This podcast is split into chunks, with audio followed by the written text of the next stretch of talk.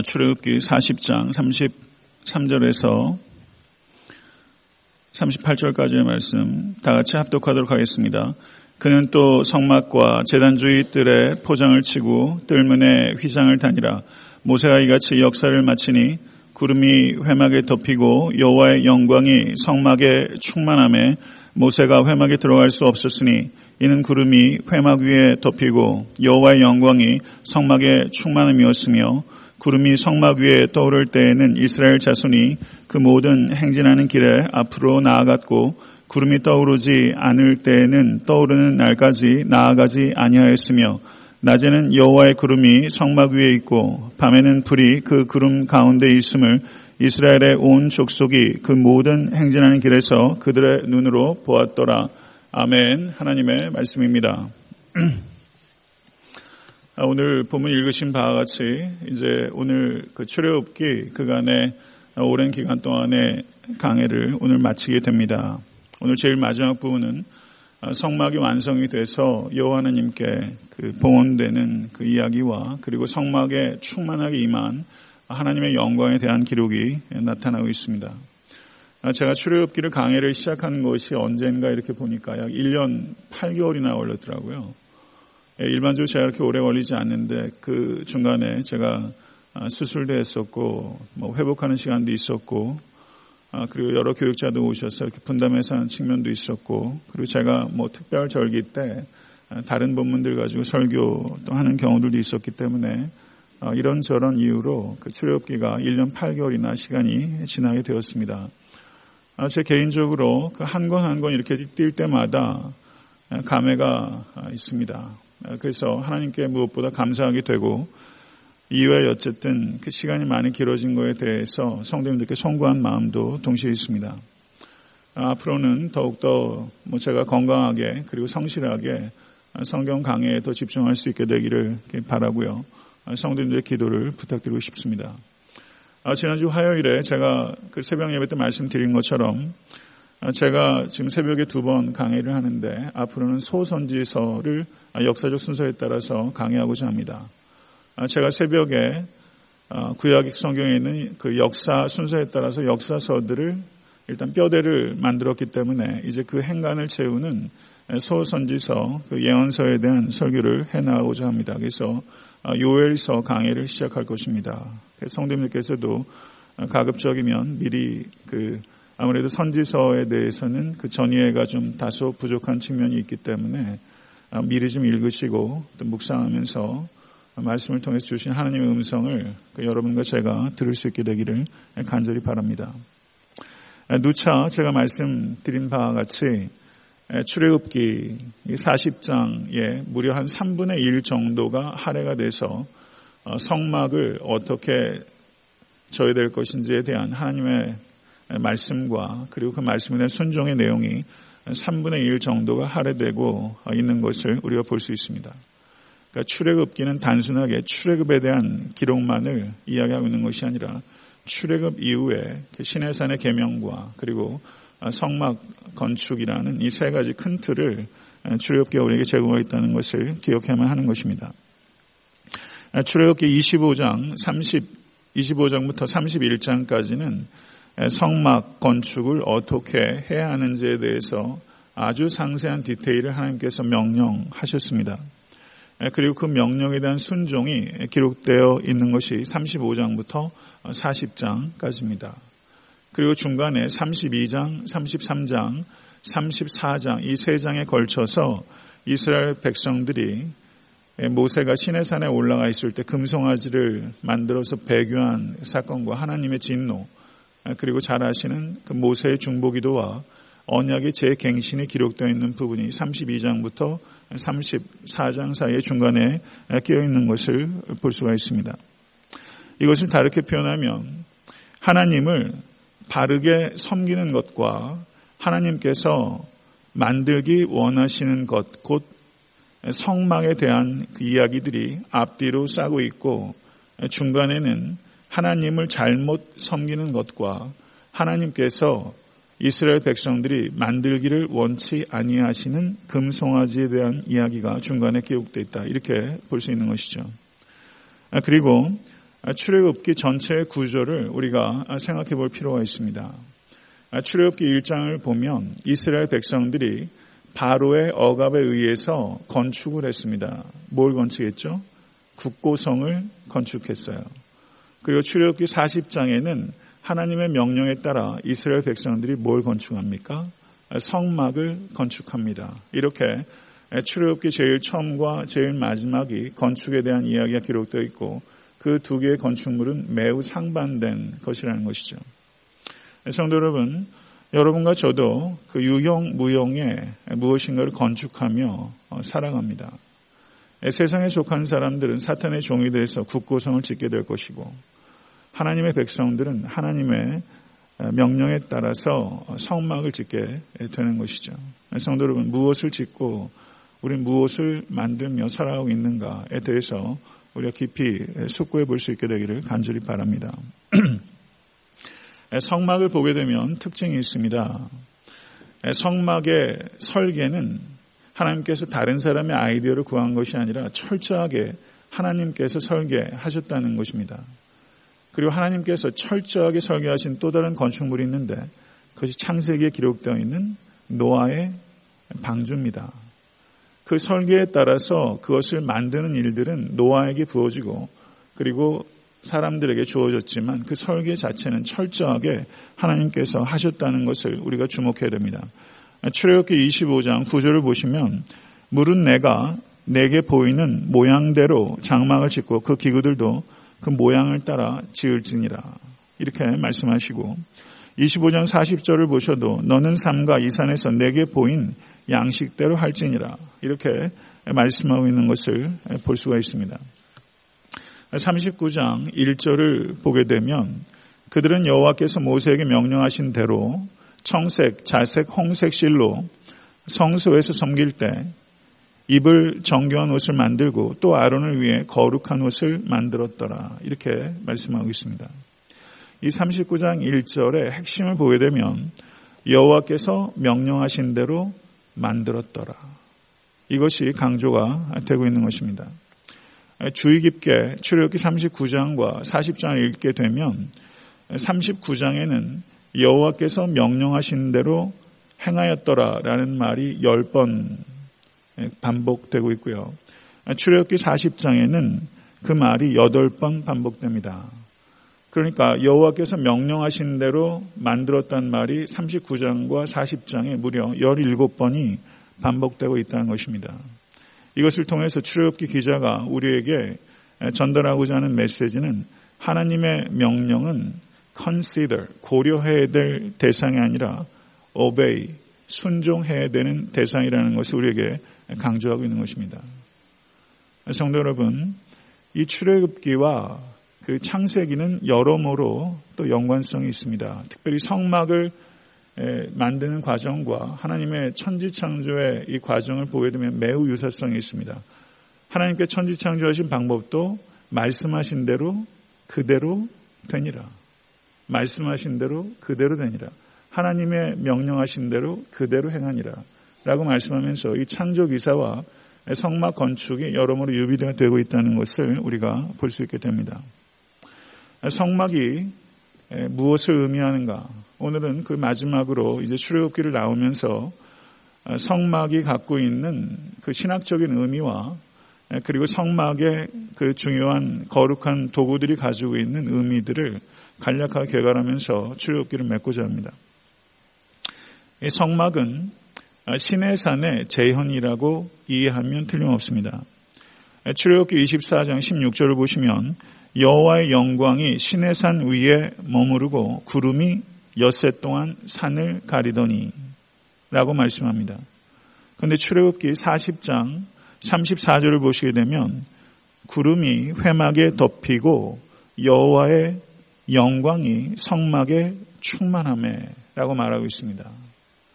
시내산에서 구름과 여호와의 영광이 산에 가득했는데 지금 성막에 구름과 여호와의 영광이 충만했다라고 말하고 있는 것을 볼 때 이 성막의 의미는 신의 산을 신의 산은 백성들과 분리되어 있는 산 위에 있는 것입니다. 그리고 그 하나님의 임재가 백성의 진 가운데 옮겨오게 되는 것이죠.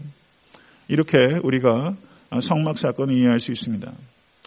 신의 산도 산 기슭에는 백성들이 올 수 있었고 산 중턱에는 장로들 그리고 산의 정상에는 오직 모세만 들어갈 수 있었습니다. 성소의 구조도 성소 안에 뜰이 있고 그리고 성소가 있고 지성소로 구분이 돼서 세 가지로 구분이 됩니다. 성소의 뜰에는 백성이 나아갈 수 있고 그리고 성소 안에는 제사장만이 들어갈 수 있고 그리고 지성소에는 대제사장만이 1년에 한 번 대속제일에 들어갈 수 있게 됩니다. 이와 같이 구조적으로도 신의 산이 세 가지로 분류된다면 성소 역시 세 가지로 분류된다는 것을 우리가 볼 때 신의 산에 임재하신 하나님과 그리고 성막에 임재하신 하나님 분명한 매우 밀접한 연관성이 있다는 것을 우리가 볼 수 있습니다. 신의 산 위에서 하나님께서 간헐적으로 임재하셨다면 이 성소에서는 하나님께서 지속적으로 임재하신다는 것입니다. 신의 산 위에서 하나님의 임재가 고정적이었다면 성막에 임하는 하나님의 임재는 백성이 나아감에 따라서 이동하는 것을 의미하는 것이고 그리고 성소 안에 성막 안에 임재하셨던 하나님의 영광이 예수 그리스도께서 이 땅에 성육신하심으로 말미암아 이제는 성막 안이 아니라 예수 그리스도 안에 하나님의 영광이 임하셨고 이제 그리스도의 영으로 모든 성도들의 심령 가운데 하나님께서 임하고 계신 것을 믿으실 수 있게 되기를 간절히 축원합니다. 그렇기 때문에 이 성막과 이 신의 산은 매우 밀접한 연관성이 있지만 이 성막이 궁극적으로 드러내고 표상하는 바는 무엇인가? 그것은 예수 그리스도입니다. 그렇기 때문에 성막을 우리가 보다 깊이 폭넓게 이해하면 할수록 우리는 예수 그리스도의 십자가 사건을 보다 깊이 폭넓게 이해하게 되는 것이죠. 우리가 예수 그리스도를 이해할 수 있는 가장 가시적인 예, 학습을 할 수 있는 모형이 무엇인가? 그것이 바로 성막 사건이라고 볼 수 있게 되는 것이죠. 성막에는 일곱 가지 거룩한 도구들이 있습니다. 한번 그간 저희가 제가 강의한 것을 통해서 한번 복습을 한번 해보죠. 성막의 구조가 셋으로 되어 있다고 말씀을 드렸어요. 그러면 성막들이 있습니다. 그러면 성막 안으로 들어가게 되면 제일 먼저 맞닥뜨리는 게 번제단 그리고 물두멍이 있습니다. 두 가지가 뜰에 있어요. 그 성소 안으로 들어가게 되면 거기에 거룩한 기구가 세 개가 있습니다. 하나는 떡상이 있고 그 다음에 그 맞은편에 뭐가 있습니까? 금초대가 있고 그리고 지성소로 들어가는 그 입구에 분양단이 있습니다. 그러니까 성소 안에는 세 가지 물건이 있게 되는 것이죠. 그리고 지성소 안에는 언약궤 그리고 언약궤를 덮고 있는 속죄소 혹은 다른 말로 시은좌라고 말하는 그 거룩한 도구 이렇게 일곱 개가 있게 되는 것입니다. 그리고 구약 성경 그 출애굽기 25장을 보면 이 일곱 가지 거룩한 도구에 대해서 뭘 제일 먼저 얘기하냐면 언약궤를 얘기를 합니다. 언약궤가 제일 먼저 만들어졌기 때문이 아니라 언약궤가 가장 중요하기 때문에 언약궤에 대해서 하나님께서 제일 먼저 말씀하고 있는 것을 볼 수가 있습니다. 예, 언약궤의 재질은 조각목입니다. 번제단과 분양단 등도 조각목으로 만들어져 있는데 번제단은 노스로 입혀서 만듭니다. 그리고 분양단은 겉면만 정금으로 싸게 됩니다. 그런데 이 언약궤는 그 조각목 겉면과 안, 안에 있는 면까지 모두 정금으로 싸게 됩니다. 그러니까 거룩한 도구들도 그 거룩함의 정도가 차이가 있다는 것을 거기에 사용하는 금속을 통해서 나타나게 되는 것이고 이 거룩한 성물 중에서도 가장 거룩한 것은 언약궤라는 것을 안팎으로 정금을 싼 걸 통해서 우리가 알 수 있게 되는 것입니다. 그리고 언약궤를 덮고 있는 것이 속죄소 혹은 어, 시은좌라고 말합니다. 이 속죄소도 정금으로 만듭니다. 그리고 속죄소의 두 끝에 북쪽과 남쪽에 그룹을 하나씩 만들어서 그 날개가 속죄소를 덮고 얼굴을 속죄소를 향하도록 합니다. 이 그룹은 천사를 나타냅니다. 그러면 왜 천사를 거기에 만드는가? 하나님에 대해서는 여한 형상도 만들지 못하도록 했기 때문에 하나님을 가장 가까이에서 섬기는 천사의 모형을 그렇게 그룹의 형태로 만들어 놓게 되는 것이죠. 그 속죄소 쉬운 자가 바로 은혜의 보좌입니다. 그 은혜의 보좌 앞에 예수 그리스도의 보혈의 공로로 말미암아 우리가 나아갈 수 있게 된 것입니다. 오늘 이 아침에 그리스도의 보혈을 의지해서 거룩하신 하나님 앞에 담력을 얻어서 나아갈 수 있는 여러분과 제가 될 수 있게 간절히 축원합니다. 우리가 예수 그리스도를 믿음으로 말미암아 우리가 의롭게 되어서 우리에게 액세스가 주어진 거예요. 우리가 어디 뭐 올랜도 같은 데 가게 되면 하루 자유여행권을 주잖아요. 그거 보여주면 다 된다고요. 우리가 예수 그리스도의 보혈을 의지하는 한 하나님의 거룩한 은혜의 보좌 앞에 우리가 나아갈 수 있는 액세스가 여러분과 저에게 주어지게 된 거예요. 그러므로 담력을 얻으셔서 하나님께 나아가실 수 있는 여러분과 제가 될 수 있게 간절히 바랍니다. 오늘 성소의 뜰락에서 언저리에서 어, 오가지 마시고 하나님의 보좌 중심으로 나아가셔서 여러분의 중심을 토론하시고 하나님의 임재와 영광을 깊이 맛보시는 이 아침 될 수 있게 되기를 간절히 소원합니다. 성소 안에는 떡상과 금초대와 분양단이 있습니다. 떡상도 조각목입니다. 그리고 순금으로 쌌습니다. 그리고 그 떡상에는 12개의 떡이 두 줄로 놓여지게 되는데 여섯 줄, 여섯 줄씩 놓이게 되고 그 떡들은 이스라엘 열두 지파를 상징하는 것입니다.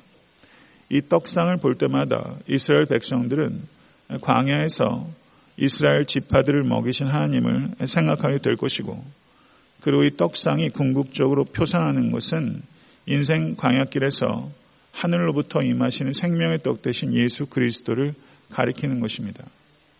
예수 그리스도를 먹을 때 우리는 영원히 배고프지 않게 되는 것입니다.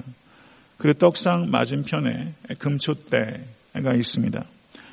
아, 일곱 금초대라고도 합니다. 그리고 이 금초대가 의미하는 것은 무엇인가? 그것은 에덴 동산의 생명나무를 상징하는 것이다. 그렇게 볼 수 있습니다. 아, 성소에 있어서 성소에 들어가게 되면 유일한 빛이 바로 이 금초대입니다. 지성소 안에는 빛이 아예 없습니다. 이 성소 안에 유일하게 비치는 빛이 바로 이 등잔대의 빛입니다. 그리고 이 빛은 영원히 절대 꺼, 꺼뜨려서는 안 되는 것입니다. 그러면 이 빛이 상징하는 바는 무엇인가? 그것은 꺼지지 않는 이 빛은 영원토록 주무시지 아니하시고 이스라엘 백성 지키시는 하나님의 보호하심과 또 인도하심을 상징하는 그 빛입니다. 그리고 이 빛이 궁극적으로 표상하는 바는 예수 그리스도께서 말씀하신 바와 같이 나는 세상의 빛이라. 요한본 8장에서도 말씀하시고 요한본 9장 5절에서도 나는 세상의 빛이라. 예수 스스로 그렇게 말씀하셨고 요한본 1장에서도 세상의 참빛이 오셨다라고 말하고 있는 것입니다. 성도 여러분, 이 참빛을 10년 가운데 모신 성도는 빛의 자녀가 되고 그리고 빛의 열매를 맺게 되는 것입니다. 그리고 그 다음이 분양단입니다. 분양단이 성소와 지성소를 구별하는 휘장 바로 앞에 이 분양단이 있고요. 이 분양단의 향불은 지속적으로 타올라야 됩니다. 그러면 그 분양단에서 타오르는 이 향이 무엇을 상징하는가? 그것은 성도의 기도입니다. 분양단이 지속적으로 이 타올라서 이 향이 하나님 앞에 올려지게 되는데 여러분과 저 그리고 모든 성도의 기도가 하나님 앞에 흠양하시는 향기가 될 수 있는 조건은 단 하나입니다. 그것은 예수 그리스도의 이름으로 기도하는 것입니다. 예수 그리스도의 이름으로 우리의 영원한 대제사장이고 중보자이신 예수 그리스도의 이름에 의지해서 기도할 때 우리의 기도가 하나님 앞에 상달되는 향이 되는 것입니다. 그 향에는 다른 향을 절대 피울 수 없었습니다. 그것은 다른 이름으로는 하나님께 나아갈 수 없다는 뜻입니다. 오직 예수 그리스도의 이름에 의지해서 우리의 기도가 하나님 앞에 상달되는 것을 믿으실 수 간절히 바라고 성호를 찬양하는 것이 예배고 성호를 증거하는 것이 전도와 성교입니다.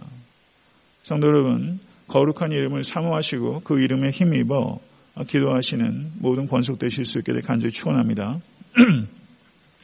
그 다음이 번제단입니다. 성막문에 들어가게 되면 제일 처음에 증명하는 것이 번제단입니다. 이 번제단에서 짐승의 재물의 피가 흘려지는 것이죠. 번제단의 제단은 조각목으로 만듭니다. 그리고 노스로 쌉니다. 그러면 이 조각목, 나무가 무엇을 상징하는가? 그것은 우리 주 예수 그리스도의 몸입니다. 노은 무엇을 상징하는가? 죄에 대한 하나님의 심판을 의미하는 것입니다. 하나님의 심판이 하나님의 진노가 십자가 위에 계신 예수 그리스도 위에 불로 쏟아진 것입니다. 그것이 십자가 사건입니다. 그리고 이 조각목에는 내 귀퉁이에 뿔을 답니다. 그것이 북쪽, 동쪽, 서쪽, 남쪽 이렇게 네 가지 방향에 이 뿔이 달립니다. 그러면 동서남북을 향하게 되면 그게 뉴스가 되는 거죠. 그게 가스펠입니다. 성도 십자가의 복음은 동서남북 어디에 있는 사람이든지 믿는 자는 하나님의 자녀가 되게 하는 하나님의 지혜요 하나님의 능력이라는 것을 의미하는 것입니다. 그것이 십자가 사건이 가지고 있는 의미입니다. 여러분과 제가 믿는 것은 good advice가 아니라 good news입니다. 우리의 행위를 통해서 우리가 구원을 얻게 된다는 것이 아니라 예수 그리스도의 그 보혈의 공로 십자가의 행동으로 말미암아 우리가 구원을 얻게 됐다는 것입니다. 그래서 good news입니다. 그래서 번제단은 네 귀퉁이에 있는 그 뿔은 바로 그와 같은 복음의 능력과 영향력을 상징하는 것이다. 이렇게 볼 수 있게 되는 것이죠. 그 다음은 물두멍입니다.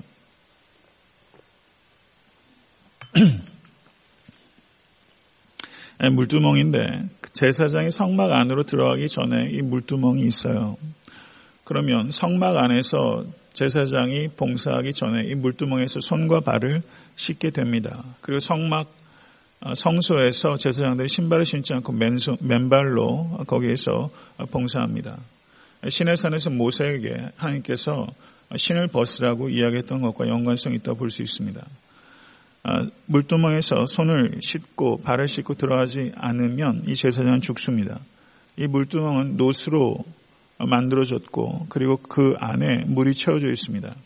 아, 성경에서 일반적으로 물이 상징하는 바는 하나님의 말씀입니다. 말씀을 통해서 우리가 지속적으로 시침을 받아야 된다는 것을 상징하고 있는 것입니다. 말씀을 통해서 거룩해지는 것입니다. 요한복음 17장도 주의 진리로 거룩하니이다. 이렇게 주님께서 말씀하셨어요. 말씀을 통해서 우리가 씻김을 받게 되는 것입니다. 성도 여러분, 항상 말씀을 가까이 하시고 거룩에 더욱더 힘쓰시는 권속 되실 수 있게 간절히 바라고 말씀을 통하여 하나님께 가까이 갈 때 그 관계성이 더욱더 깊어지게 되는 것입니다. 성막은 가로가 22.5m고 세로가 45m 그리고 높이가 2.25m로 되어 있고 성막을 싸고 있는 것은 하얀 세마포입니다. 그러면 하얀 세마포 2.25m인데요. 밖에 있으면 안 보이겠죠, 내부가. 2.25m인데 이 하얀 세마포가 상징하는 게 무엇인가? 그것은 하나님의 의입니다. 그리고 이 성막을 들어갈 수 있는 문이 단 하나입니다. 인간의 의로는 하나님의 의를 만족시키고 뚫고 들어갈 수가 없는 것입니다. 하나님께 나아갈 수 있기 위해선 문을 통해서 들어가야 됩니다. 오늘 유목사님께서도 양의 문 대신 예수 그리스도에 대해서 말씀을 했지만 성도 여러분 하나님께 나아갈 수 있는 유일한 문은 문 대신 예수 그리스도입니다. 그것을 이 성막이 우리에게 상징적으로 나타내는 것입니다. 그래서 예수님께서 요한복음 10장 9절에 내가 문이니 누구든지 나로 말미암아 들어가면 구원을 받고 또는 들어가며 나오며 꼴을 얻으리라. 이것이 성막이 우리에게 상징하는 계략적인 표상입니다. 말씀을 맺겠습니다. 성막이 완성이 되었을 때 구름이 임하였고 하나님의 현현과 연관될 때 항상 구름이 임합니다. 예수께서 변화산에서 변모하셨을 때도 구름이 구름 속에서 이는 내 사랑하는 아들이니 라고 하나님의 음성이 들렸던 것을 우리가 볼 수 있습니다. 그 변화산이 바로 신해산 사건과 연관된 사건이라 볼 수 있는 것입니다. 그리고 이 구름이 떠오르게 되면 이스라엘 진 전체가 나아갔고 구름이 떠오르지 않으면 떠오를 때까지 이스라엘 백성들이 나아가지 않았습니다. 성도 여러분, 우리는 신앙인입니다. 하나님께서 말씀하시면 나아가고 하나님께서 말씀하시지 않으시면 머무를 수 있는 결단이 여러분과 저에게 필요해야 되는 것입니다. 하나님께서 무엇을 뜻하시는지가 분명해질 때까지는 성도 여러분, 우리는 수동적이어야 될 필요가 있습니다. 그런데 하나님의 뜻이 분명하게 되면 능동적이어야만 되는 것입니다. 이 두 가지를 결합하는 것이 성도의 삶입니다. 하나님의 뜻이 분명해질 때까지는 제가 누차 강조하지만 신중해야 되고 하나님의 뜻이 분명해지게 되면 그때는 신속해야 합니다. 신중하고 신속한 이 두 가지의 균형을 지키는 게 영성이고 이 두 가지가 잘 밸런스 있는 사람이 영적 거장이라고 말할 수 있습니다. 성도 여러분 신중할 때 신중하시고 신속할 때 행동하실 수 있는 모든 권속과 또 애타한테 섬기는 교회가 될 수 있게 되기를 간절히 소원합니다. 하나님의 영광이 성막에 임했고 그리고 하나님의 이 영광이 성전에 임하게 될 것입니다. 그리고 그 하나님의 영광이 new temple 새로운 성전 되신 예수 그리스도 안에 절정으로 임하게 될 것입니다. 그리고 교회는 after Christ 후 그리스도 그리스도의 몸입니다. 그리스도의 몸에 하나님의 영이 임하시는 것입니다. 그러나 이 그리스도의 몸은 우리가 가시적으로 보이는 건물을 얘기하는 것이 아니라 세상에서부터 부름받아 구별된 성도를 말하는 것입니다. 성도가 하나님의 전입니다. 이것을 진심으로 믿으시고 이 타락하고 오염된 세상 속에서 하나님의 전답게 거룩한 삶을 살아가시고 구별된 삶을 살아가시고 능력 있는 삶을 살아가실 수 간절히 축원합니다. 성도 여러분, 모세의 얼굴의 광채는 모세의 광채가 아닙니다. 모세의 광채가 아닙니다. 모세의 얼굴의 그 광채는 하나님의 영광의 빛입니다. 모세의 얼굴은 말하자면 거울과 같은 것입니다. 성도는 우리의 착한 행실이 하나님의 영광을 드러내는 것입니다. 우리가 행실로 구원을 얻는 것이 아니지만 우리의 착한 선한 행실을 통해서 하나님의 영광이 비추게 되는 것입니다. 모세에게 임했던 그 빛이 성도의 삶 가운데 임해야 되는 것입니다. 여러분과 저의 삶 그리고 에탄타 섬기는 교회 모든 사역이 하나님의 영광의 빛이 반사될 수 있게 간절히 기도하는 마음으로 출애굽기 강의를 마치도록 하겠습니다. 우리 잠시 감사하는 기도를 우리 드렸으면 좋겠습니다.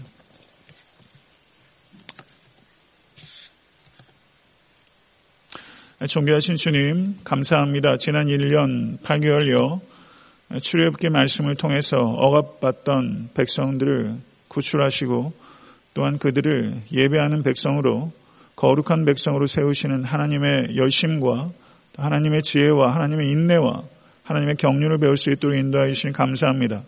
하나님 우리가 출애굽했던 그 억압받던 백성들이었습니다. 우리가 사탄의 종로를 타던 자들이었습니다.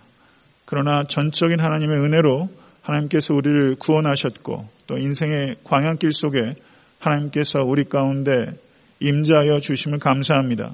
그리스도를 보내주시고 예수 그리스도를 통해서 우리의 출애굽 사건이 가능할 수 있도록 인도해 주시고 그 십자가 사건을 통해서 하나님을 알 수 있도록 인도해 주시니 감사합니다. 하나님 아버지, 우리도 구별된 성도가 될 수 있게 되기를 원합니다. 언약 백성으로 살아갈 수 있기를 원합니다. 세상의 거짓된 이야기들에 현혹되지 아니하고 하나님의 말씀에 경청하며 세상 가운데서 분리되지 아니하고 세상에 보내심을 받은 성도답게 하나님의 나라를 이 땅에 실현하며 살아가는 언약 백성이 될 수 있기를 원합니다. 가나안 땅에 들어가기 위해서 하나님의 백성들 예비케 하신 것처럼 우리도 천국에 아버지 들어가게 될 것을 믿습니다. 우리의 영원한 본향으로 돌아가게 될 것입니다.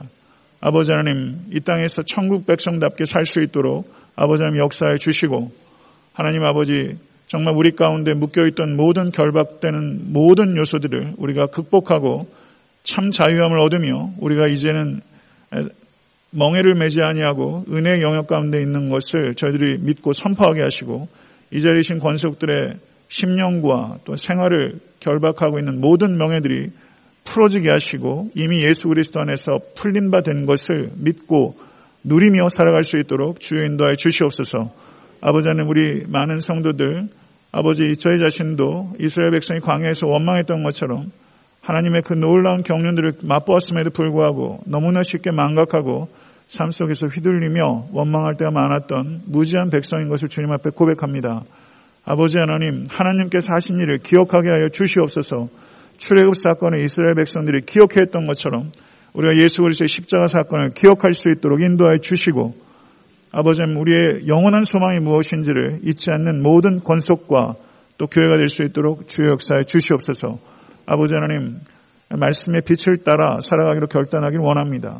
이제 출애굽기를 마치게 하신 주님 이제 또한 요엘서를 통해서 정말 이 시대가 예언자적인 아버지 말씀을 들어야 되는 악하고 어두운 시대입니다. 불의가 가득한 시대입니다. 아버지 예언자적인 메시지가 증거가 될 수 있도록 주여 인도해 주시고 새벽마다 선포되는 말씀이 우리의 영혼을 깨뜨리며 우리의 영혼이 깨어날 수 있도록 주의 역사에 주셔서 말씀과 성령의 역사로 우리 개개인이 빚어지며 교회에 대한 교회로 견고하게 설 수 있도록 역사에 주시옵소서 예수 그리스도 이름으로 간절히 기도드릴 싸움 나이다. 아멘. 주기도문으로 예배를 마치도록 하겠습니다.